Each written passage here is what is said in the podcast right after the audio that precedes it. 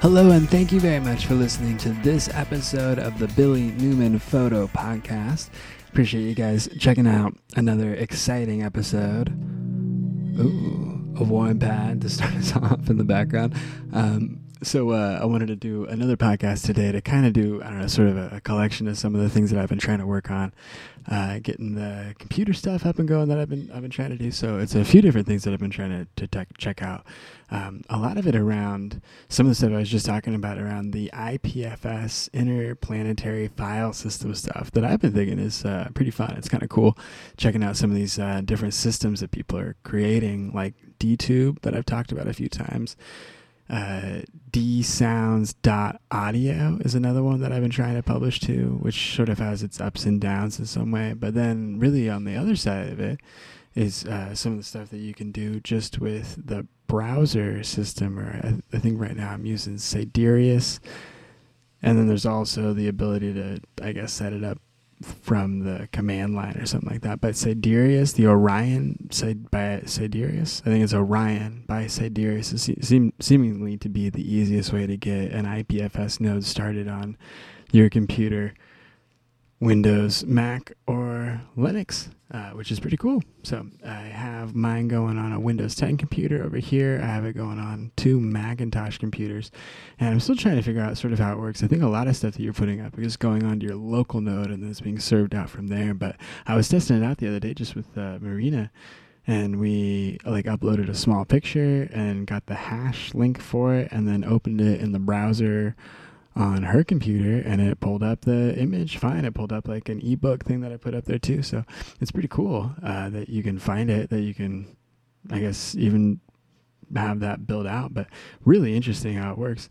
So I'm trying to, I guess, use that a little bit more and put up a bunch of the videos and stuff that I have up there in a way where I can use it in the long term. You know, my understanding of it is that it's sort of persistent on the internet, and that it'll be there distributed for a long time if it if it gets distributed properly before. I think like if it gets off my node or something like that. But I'm not even sure if that really breaks it or not. I'm not sure yet, but I'm trying to figure it out. Pretty exciting stuff though, figuring out the distributed web. The other part of it I'm trying to figure out is how to do website publishing onto the distributed web and I think there's a few tools that are going to be in development probably right now. They're supposed to be released maybe closer toward the end of 2019. But one that I'm checking out, well, there's two of them. There's the Pico CMS, which has been used, I think, on Linux for a long time to make standalone HTML sort of CMS based or C- HTML CSS websites through a CMS. Well, that's a lot of letters. Uh, But there's this other one though that is the one that I mean to talk about, which is called Publii, that I think is still in beta right now. It's a piece of software that runs again on uh, Mac, Linux, and Windows. I have it on my I think on two Macs right now that I've been trying it out on. But there's a few different themes. It's a standalone program that runs on the computer, and then you can select a, a theme and then you can go through and make modifications to that theme and add your content into it like pictures and whatever your posts are that you want to have add to it. And then you can preview it and it's just a standalone file architecture that it's building like on the computer where it's writing out the code and the css file that it's supposed to reference to. So it's working pretty well. It's kind of cool. I'm trying to uh, check it out a little bit and sort of see what kind of little site I could build with it. But the reason that I say all that is because standalone websites, as opposed to the things that are sort of set up more like a database like WordPress that I've got going on, I think that this, well, maybe you could do it with WordPress too. I'm not really totally sure about it. But from what I understand, though, the standalone, just sort of flat HTML website is pretty easy to put up onto this distributed web that I keep talking about. So you can take that standalone file that contains the text and photos and code and stuff for your website, put it up onto your distributed web IPFS node, and then take that hash link and then open that in any browser, and then that'll open up whatever website content you had there, and it'll show it in the browser. It's kind of a, a cool idea. There's a couple limitations to it, I guess, on like updating the website and how that works with the hash. I guess the hash remains static related to exactly the information that was that was in the file when the hash was made. And if any data in that file is changed, a new hash would be created. And so each hash that exists would be specific to a certain time that that that site was uploaded and published, I guess. So there's some way to get around that, I guess, by using another string of numbers or letters, the IPNS, uh, which is supposed to kind of correct some of the, the network stuff around using the file system that we've been talking about a little bit but it's kind of cool. It's just sort of some of the development tool stuff that I've been thinking about. Uh, but what I'm going to try and do is put together sort of a run through of a bunch of photos, maybe like a little basic portfolio thing that I could try and put together. Also, similarly, it's a ready to go site. So if it works well enough, I might try and append it to the site that I'm working, you know, like my WordPress site as sort of a piece that I sort of do maybe some kind of side project with. Maybe it'll be like a subdomain that I, I set up under uh, don't know something something dot billynewmanphoto.com as the subheading. Uh, so I can set up you know some side project. I've seen people put like their photo portfolios up like that, which I could do something like that, or I could do I don't know, just some other kind of information project altogether. Maybe that'd be kind of cool to do. I'm sure WordPress and everything I have kind of going there is more than adequate to put together whatever tools I need to display on my website. But I'm trying to think of something something kind of cool to do with this uh, CMS program that I've been checking out. So it's kind of interesting stuff. I like uh, like getting into that a bit. I've been adding a diff- uh, like a few different things to my website too, the the billynewmanphoto.com website, where I haven't really paid as much attention in the past to SEO and the schemes around SEO that you're supposed to try and uh, fill in when you're putting up content on the site. So there's like meta tags, descriptions, and alt tags, title tags.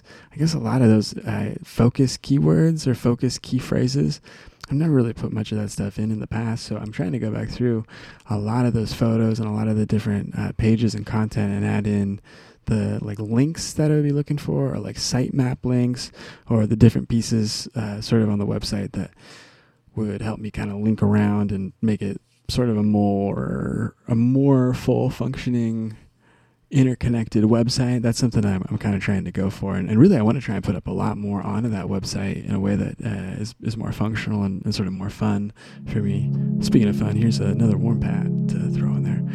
Uh, but I'm trying to make my website a little bit more fun to use. Uh, and a little bit more fun for like people to go uh, see and check out. So it's it's kind of like a limited amount of content that's up there right now. Man, enough of me playing piano. I should learn some chords or something if, if I'm going to do that. But um, but as it goes on my website, there's like a few of the photos that I have there that are displayed well enough, but I really want to up that so that the, the photo display is really in its most interesting and like highest level that I could probably get it to. And I think I can we can get pretty close to uh, to getting like a, a, handful of different portfolios. This sort of a couple different selections and kind of showing stuff a little better than it shows right now. And I also want to try and put up some more uh, like business stuff too, like uh, shops and products that are for sale, and uh, different links out to content locations where things are a little bit more thoroughly put together. That's sort of something I'm trying to hope for. But that's all separate from the distributed web stuff. That's all kind of more for fun. Where uh, it seems like only like a couple thousand people are are using and publishing stuff to the distributed web sites right now. Like I've been on DTube a bunch of the day, and I've been, I've just been trying to like upload a bunch of the videos that I've had over on YouTube. So I'm just trying to cross post a bunch of those to to DTube and see how it's working. And it's interesting to try out. I really can't tell if anybody's seeing it because I don't think there's a view counter really it's showing information like someone's viewing it or maybe sometimes it gets a comment or some some interactivity so that that's probably some proof but just as like a regular view goes i don't really see any information around it there uh, but I'm trying to look at like all the videos that are being uploaded. You can just gotta go to a feed and it says new. You know, it's all the videos that have been uploaded in the last three hours, and you can just see a list of them. So like on YouTube, it'd just be like a, a ridiculous flood of stuff coming in. I think like every minute they get more videos than you can watch in a year. You know, there's just some ludicrous stat like that on this one, you, you, just see like, oh, the last hour, there's been like four of my videos and three videos from somebody else and a few videos from some other people. So it's still like real bare bones, kind of early days, it seems like. But it's kind of fun trying to put up some videos and uh, and try and uh, just check out the service, see how it works, and um, also trying to figure out a little bit more of like how how well it's different than the I, don't, I just don't understand it very well. I don't understand how like DTube works as a decentralized location. It seems like you log in, but you log in with like this cryptographic key that they don't have like at a centralized location, and I just don't understand that. Like what? Like know. It's just it's just weird. How how does that work? How is it like not on a server somewhere? All these videos. So I put up probably like 30 videos or something on this uh, this DTube page for my account, Billy Newman, and yeah, it's going interestingly so far, but I'm gonna try and get a bunch of those collected so that I can go around and uh, put a put a bunch of the links out in some places too. Maybe maybe on my website or online in some social places or something like that too, so I can get the word out about it. But that's also that's a that's a trick right now with it too is that there's really no search engine for the distributed web or there's no directory system in within it within the, the distributed web to sort of see what's interesting there. So or maybe there is and I haven't found it yet. Uh, but it really seems like you have to go to somewhere like Reddit or some forum that's talking about it, somewhere just on the regular internet where someone's already published a set of links to take you over to these distributed web locations. So it's kind of interesting. I don't know. I've been liking it. It's kind of uh, kind of fun to be checking out some stuff on it. Uh, what's the other stuff I had to talk about?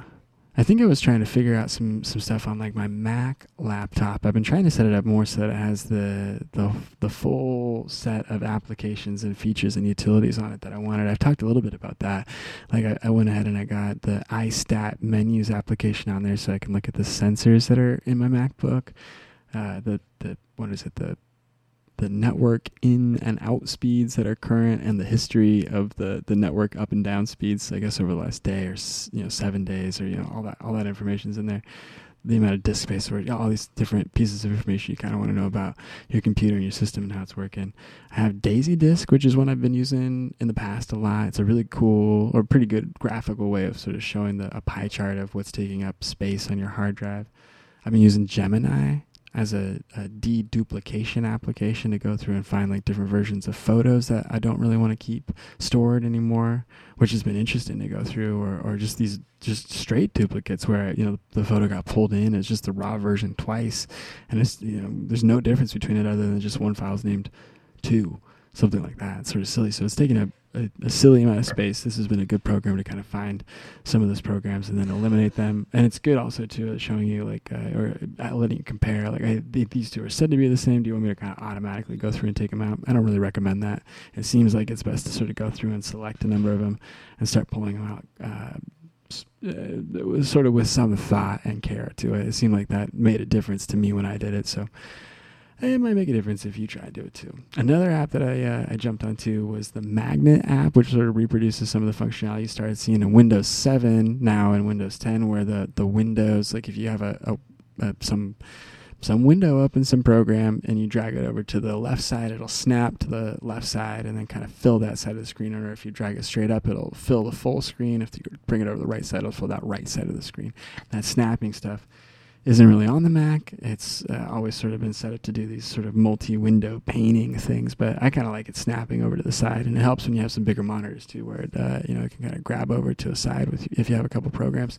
So I got this program called Magnet. It's one of the top-selling paid apps in the App Store. There's a few different competitors too that people seem to be interested in also, but I got this one. It was working great enough. It's a little different than the, the way that the Windows one does it, but it's fine. Uh, and it adds the, the functionality that I was looking for, which is a great great benefit for me. Uh, the other one, the other utility that I was picking up was Paste, the Paste app, which I think is kind of interesting. It's um, it's like a clipboard app. So every computer, I think, you know, know, since we started getting graphical user interfaces, I think since as I recall, Windows 3.1 had you know a clipboard in it. But that's when you do the the copy paste stuff. If you copy uh, or cut, copy, or paste. If you cut or copy something, it goes onto your clipboard, and then when you paste it, it's pulled off the clipboard and pasted in to where it's going to go. But really, the computer convention, for whatever reason, is just set to that you can only copy or cut one item at a time. And if you cut again or copy again, there's really no history of it, or there's no way to track back the, the level of things that you've had copied or cut if you want to paste those in. So it can kind of add into some frustrations. But uh, this clipboard utility, Paste, the Paste app, I think is set to sort of store like snippets and, and pieces of information that you're going to try and pull up and use repeatedly over time through like your workflow. So I was trying to figure out a way to do that. I'm doing a bunch of SEO stuff, like I was saying on that website.